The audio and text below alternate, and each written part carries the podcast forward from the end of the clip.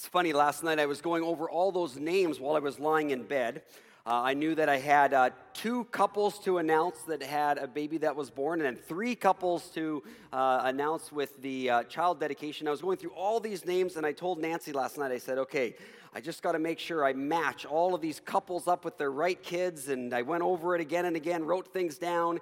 And then when you get up on stage, and I started to announce Amanda and I don't know if you heard that pause, I almost forgot Sheldon's name. It started off bad right at the beginning, but uh, anyway, we got through it. It's amazing the difference when you go through this stuff lying in bed and when you uh, do it when you're up on stage here.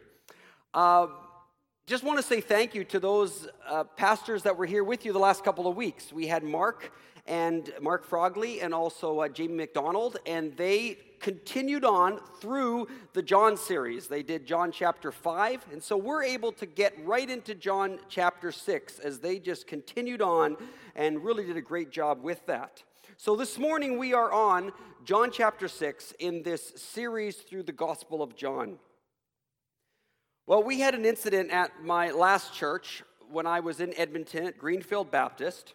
This happened about 10 years ago when it was our annual Christmas banquet.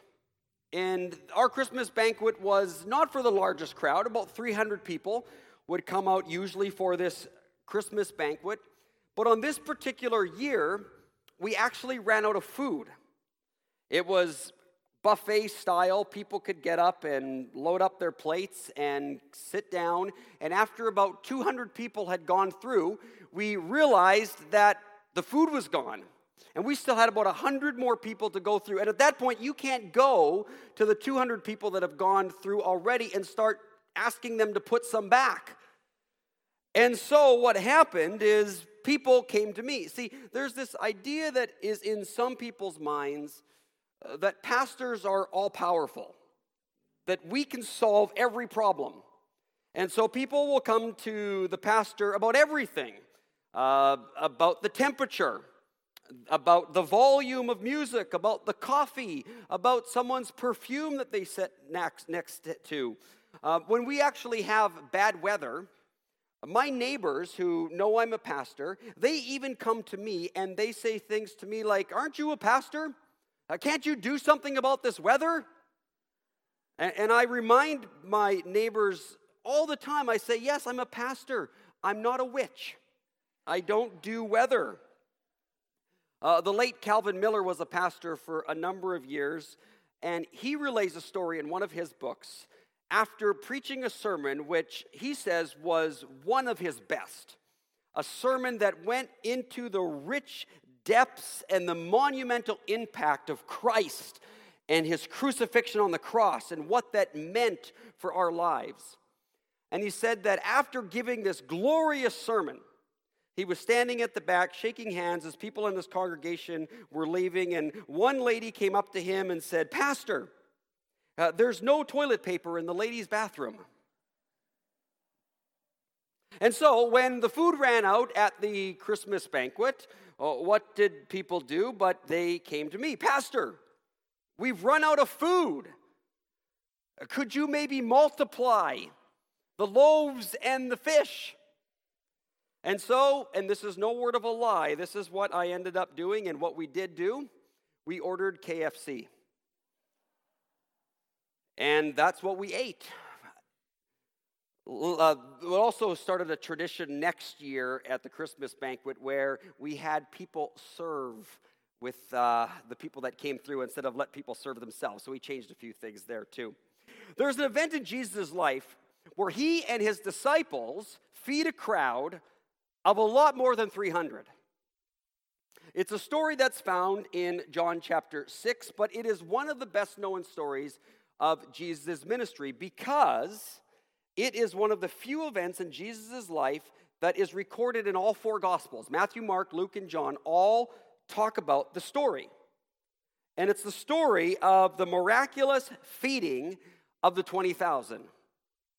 Now, some of you may know the story as the feeding of the 5,000. But as we read the story closer, it says that the men alone numbered 5,000. It's an unfortunate reality of history that men or that women and children were often not counted.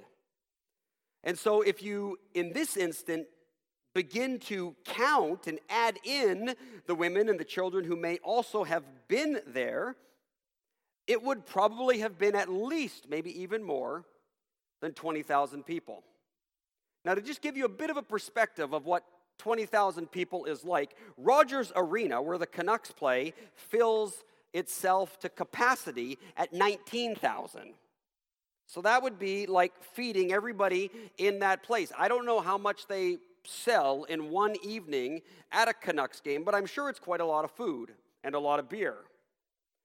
I think also that it's a miracle that Jesus was able to even preach to a crowd this large before the days of amplifiers and microphones.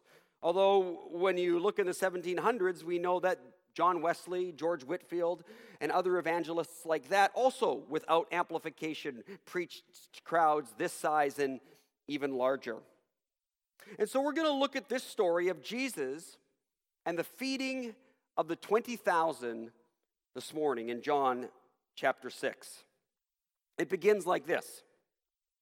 After this, Jesus crossed over to the far side of the Sea of Galilee, also known as the Sea of Tiberias. A huge crowd, just look at the picture that we had back up there, that's a huge crowd, kept following him wherever he went because they saw his miraculous signs as he healed the sick.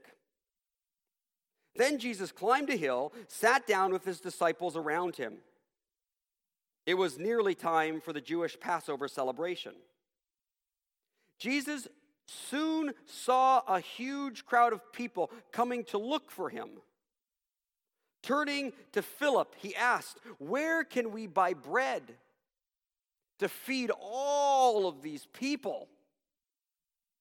Jesus was testing Philip, for he already knew what he was going to do. Now, don't you hate it when teachers do that? They ask a question, but they already know the answer. Uh, Jesus asked this question because he was testing Philip. He already knew, he already had in mind what he was going to do. So, why ask the question? Although I encourage you never to ask that to a teacher. If a teacher asks you a question in class, don't say, Well, don't you already know the answer to that? That's not what the teacher's getting at. The teacher wants to know, do you know? Or the teacher wants to get you to begin to engage your mind to tackle the problem before you. And so, Jesus, yes, he has in mind, he knows what he's going to do, but he first comes to Philip and he asks this to test Philip. And so, Philip pulls out his abacus, he moves around a few of the beads, and then he says to Jesus, Jesus, eight months' wages would not buy enough bread for everyone to have a bite. You want to plan a banquet, a feast for every single person sitting in Rogers Arena? Eight months' wages might not cover the cost to feed all of those people.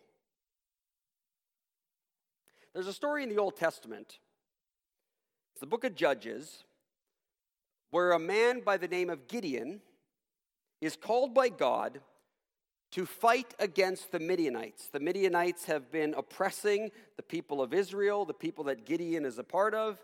And God calls Gideon to deliver his people, to raise his army, and to fight against the Midianites. And so that's what Gideon does. He goes around the land of Israel, gathers all the people that can fight, all the men that are of age that have been trained and that can go to battle against the Midianites, and he gathers an army of 32,000 people.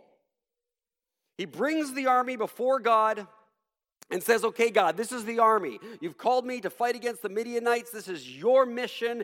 Here's the people that are going to go on it. And then God says in the story of Gideon a very strange thing. He says, You have too many warriors with you. If I let all of you fight the Midianites, the Israelites will boast to me that they saved themselves by their own strength. Therefore, tell the people whoever is timid, whoever is afraid, they can leave they can go home.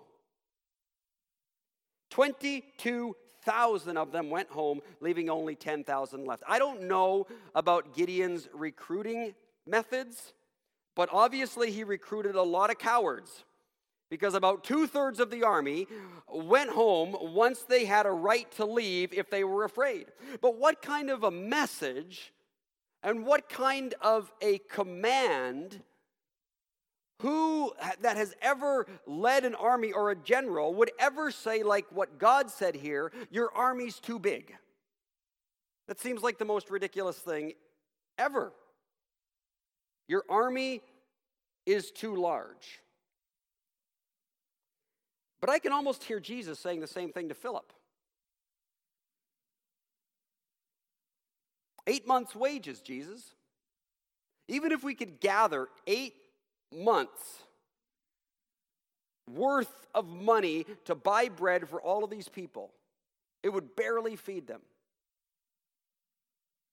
Only to hear Jesus say, Philip, the problem with eight months' wages is not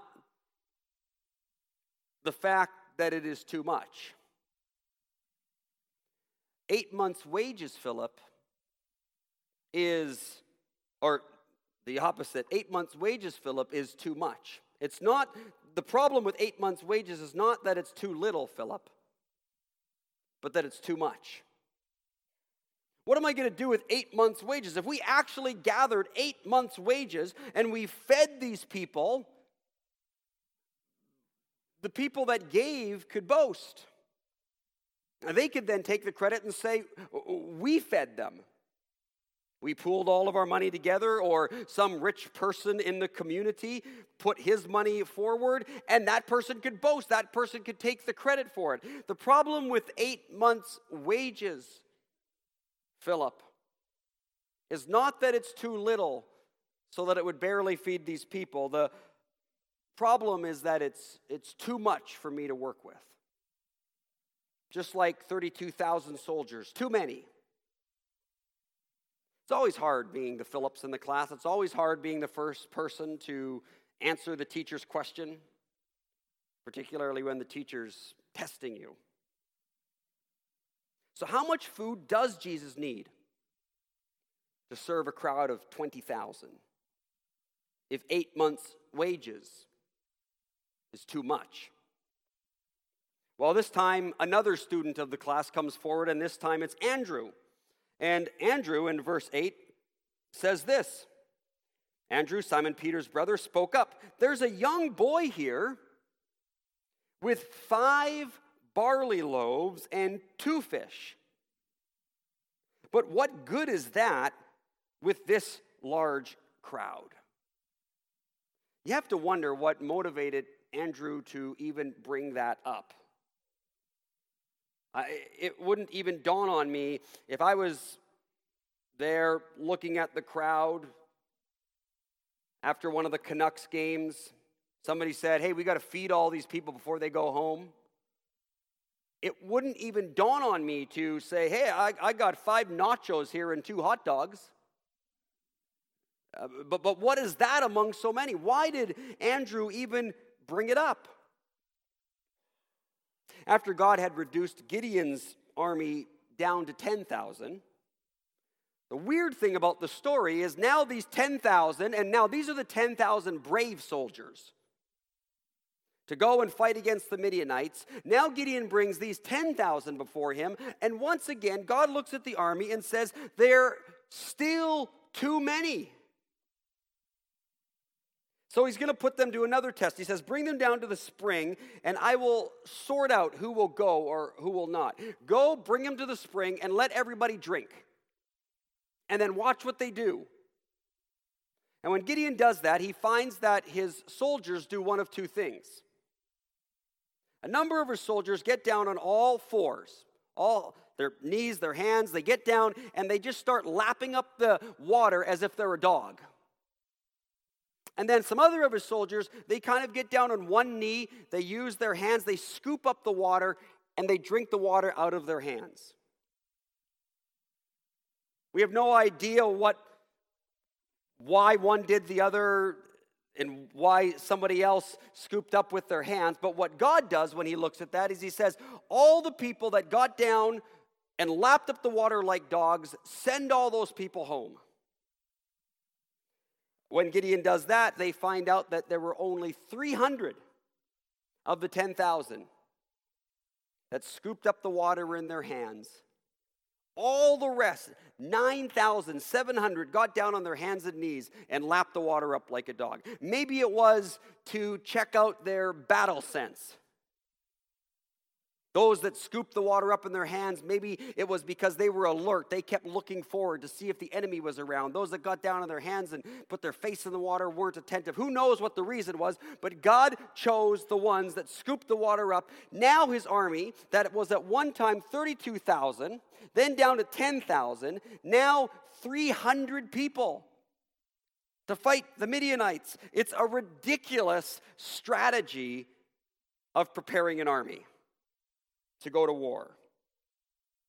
But then, when the army was only 300 people left, we read the Lord told Gideon, With these 300 men, I will rescue you and give you victory over the Midianites. I'll work with 300 because 32,000 was too many. Because 10,000 was too many.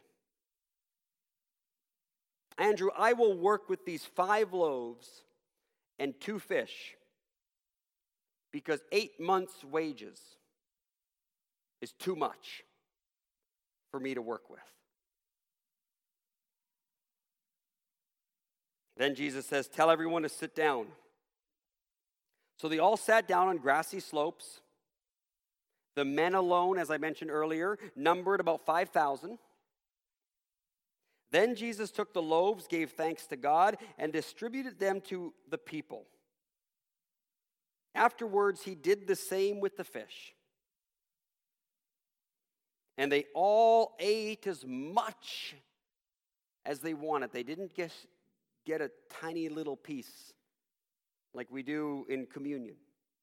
They ate as much as they wanted. And after everyone was full, Jesus told his disciples, Now gather the leftovers so that nothing is wasted. So they picked up the pieces and filled 12 baskets with scraps left by the people who had eaten from the five barley loaves. In both the case of Gideon and the feeding of the 5,000, God conceded to using the 300 men to fight a vast army and win, uh, to using five loaves and two fish to feed a vast crowd of possibly 20,000 people and have 12 baskets left over. But it should be noted that God conceded to working with 300 and to working with five loaves and two fish. Because to answer the question, how much food does Jesus need to serve a crowd of 20,000? Is to properly understand that five loaves and two fish is still way too much. There's a Latin phrase that theologians use to describe what the Bible teaches in regards to, to how God created. It's the phrase ex nihilo, and it means out of nothing. God created everything out of nothing, which means that Jesus doesn't need five loaves and two fish. God doesn't need 300 men. Even Satan knows this. When Jesus was tempted in the wilderness, Satan said to Jesus, Why don't you turn these stones into bread? You don't actually need loaves and need to multiply other loaves. You could turn stones into bread. Satan knew that. But what Satan also needed a little bit of a lesson in is that Jesus didn't even need stones to make bread. Jesus could make bread out of thin air. Actually, Jesus doesn't even need air. Jesus simply needs nothing. He can create bread out of nothing. God is the one who made everything that there is out of nothing. The Apostle John, from whom's, whose gospel we read today's story of the feeding of the 20,000, uh, begins by saying this In the beginning was the Word, that's Jesus. Through him, all things were made. Without him, nothing was made that has been made. How much does Jesus need to create bread? Absolutely nothing. In Colossians, Paul writes the same thing. He, that is Jesus, is the image of the invisible God. By him, all things were created things in heaven, things on earth, things that are visible, things that are invisible. All things were created by him and for him. He is before all things, and in him all things hold together. This is the one that was asking his disciples, How are we going to feed these people? This is the one, the one who was before all things and created all things out of nothing. No wonder it was simply a test. How much does Jesus need to feed a crowd of 20,000 people? Absolutely nothing. Not anything. Zero. Zilch. Zip. Zippo. Zot. That one I looked up in the thesaurus. I had never heard of it before, but it means the same thing. Nothing. Now, this is not doctrinal minutia because what you believe about this matters. Ex nihilo upholds that God is not dependent upon anyone or anything other than himself. He is totally self sufficient, totally complete. God doesn't need anything, He doesn't need people for companionship. He doesn't need cream to make ice cream. He doesn't need Lego to build houses. He doesn't need sperm to make babies, as we all know from the virgin birth. God is entirely self sufficient, entirely self satisfied, entirely complete within himself. Ex nihilo says that God alone is the eternal one. God alone. Which means that this rules out any kind of polytheism. The idea that other gods existed eternally alongside of God for companionship and some kind of host of other beings in the heavens. It also rules out dualism, which says that for eternity there was a, an equally powerful good God and bad God who were battling it out to see who wins the universe. It rules that out. Ex nihilo also rules out pantheism that says that God is his creation. That somehow this pulpit and the carpet and the trees and the rocks and you and me are all a part of God. It rules that out because we realize that we all came from God and derive our life from Him. It rules out any kind of panentheism, which says that God and His creation need each other. That creation is dependent upon God, which, yes, it is. But panentheism also says that God is dependent upon his creation, which is not true. God is complete. God can do anything. He has eternally and harmoniously existed as three persons Father, Son, and Holy Spirit, as one God eternal. That's the God we worship. God doesn't need anything.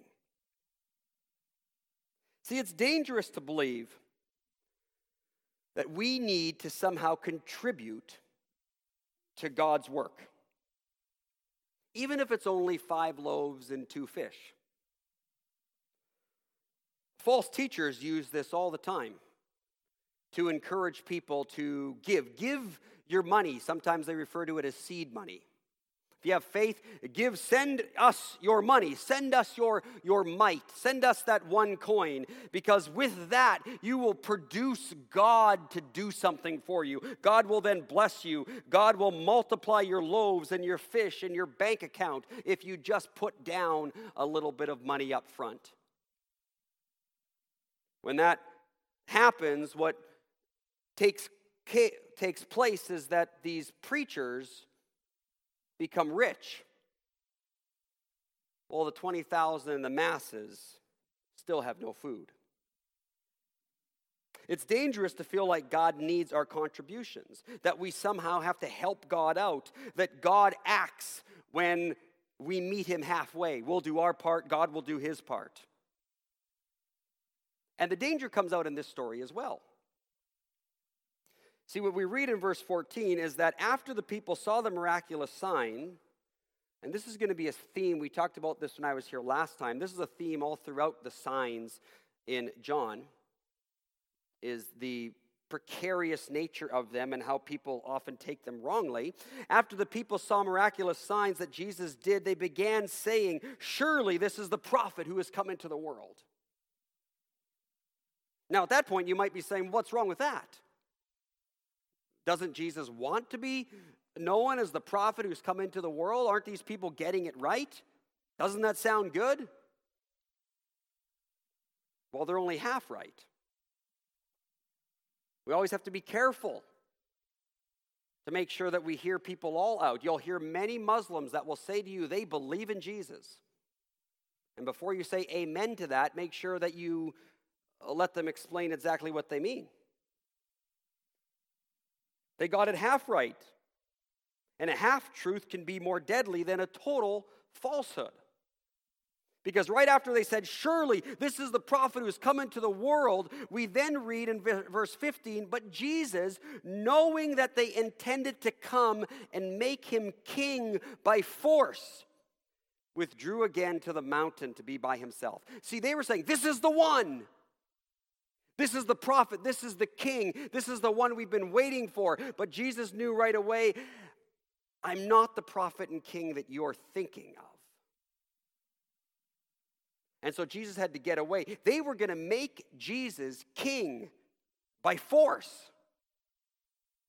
They intended to help Jesus out, but in their help, they were going to be a hindrance to Jesus' ministry.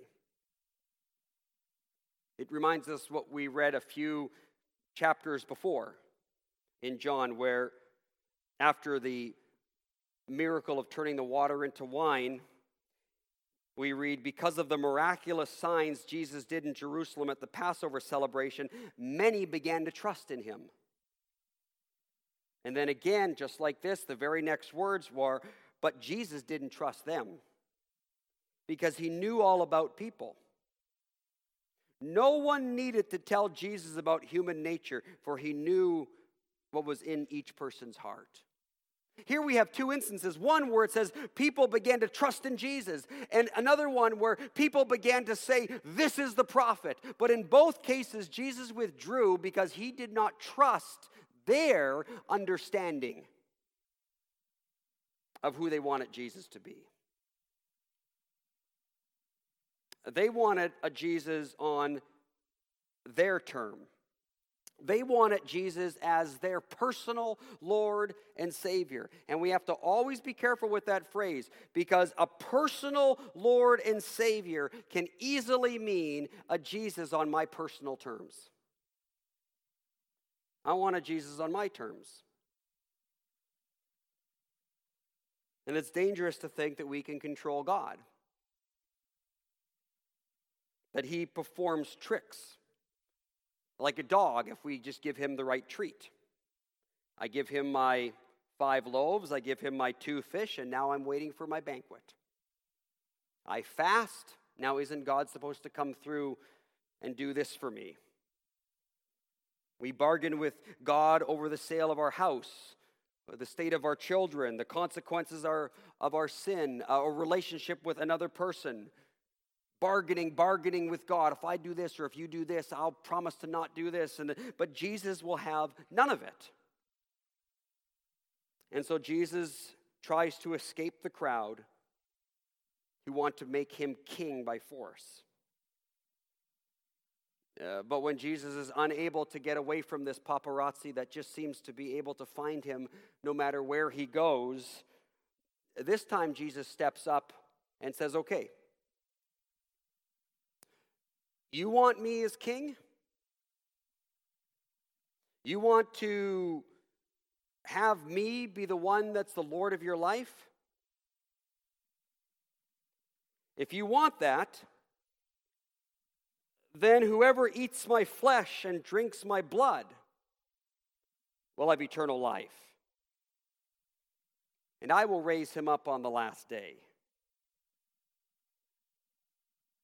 What is Jesus saying? You want bread? I'll give you real bread. And I will be the one to offer it.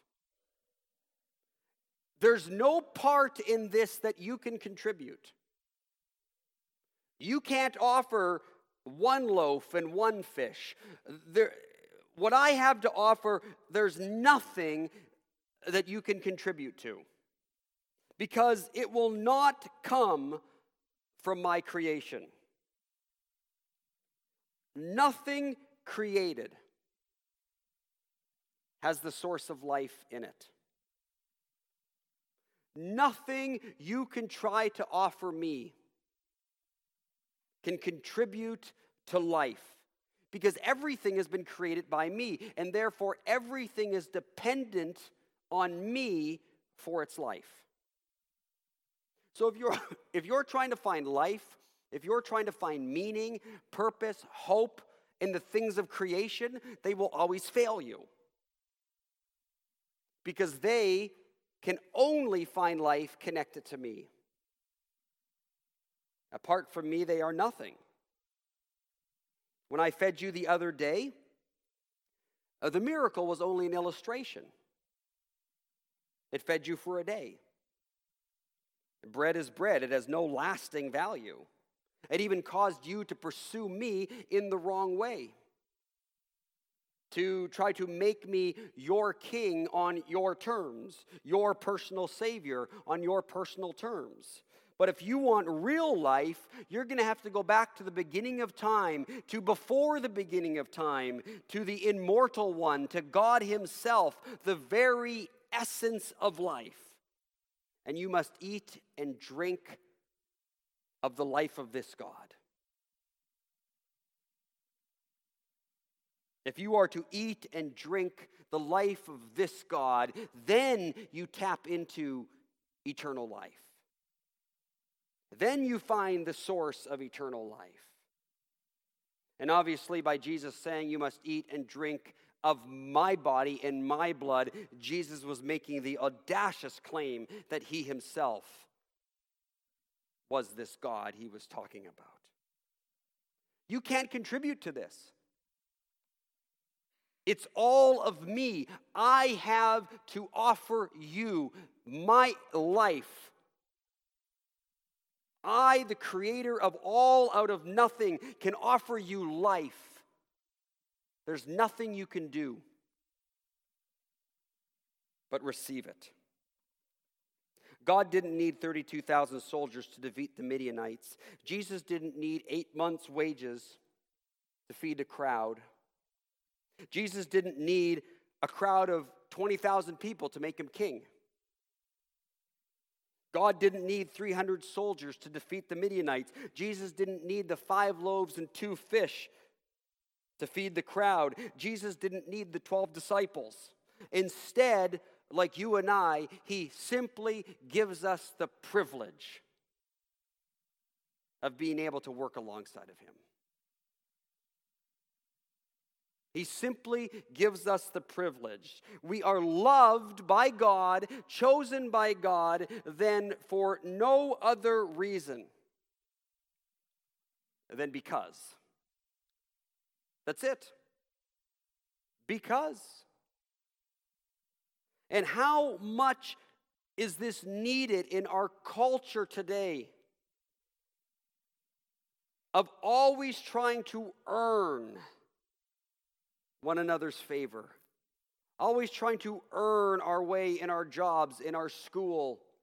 I was just reading an article last night about the high rates of suicide among so many different people younger people, older people, retired people. The, the rates of despair and depression in our culture because of a culture of continual overachievement. Everybody's a failure unless you're absolutely number one on top. We always compare ourselves to the absolute people that are number one on top. And when you look at the lives of a number of those people as well, they're just as much lives of despair. We're always trying to achieve. We're never good enough. We're always trying to earn our parents' favor, our teachers' favor, our church's favor. And we project all of that onto God, and we're always trying to earn God's favor, and we always feel guilty and shameful, and we can never achieve. And it brings upon us this despair that at its nth degree manifests itself in suicide. What a contrary message to the gospel that says, I love you just because. And there's nothing you can do to achieve it. There's another Latin term called sola gratia, which means grace alone, which fits very well in the fact that God created everything out of nothing. In November 1999 joint council of Lutherans and Catholics together, grace alone was defined like this By grace alone, through faith in Christ's saving work, and not because of any merit on our part, we are accepted by God and receive the Holy Spirit. Let me just repeat that because when we begin to understand that, it changes our whole outlook on life. It's by grace alone, through faith in Jesus Christ and his saving work, not because of any merit on our part, that we are accepted by God and receive the Holy Spirit. He renews our hearts and he equips us and calls us to then do good works. The good works come out of love our love for God, not merit that we're trying to earn. You may feel like nothing. Uh, you may feel unworthy. But God's really good at working with nothing. He makes great things out of nothing. Sometimes I hear people say to me, if God only knew what I was like, he'd never accept someone like me. And I need to remind them on two fronts. If God only knew, God does know, He knows everything. And He accepts you. We sing Amazing Grace that saved a wretch like me.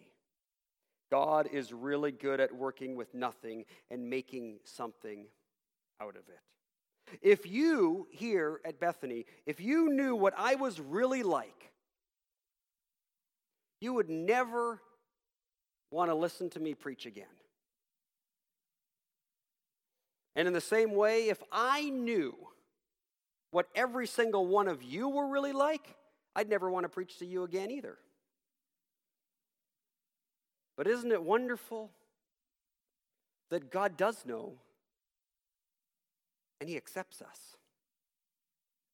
Broken, bruised, the nothings that we are, and says, I still love you just because.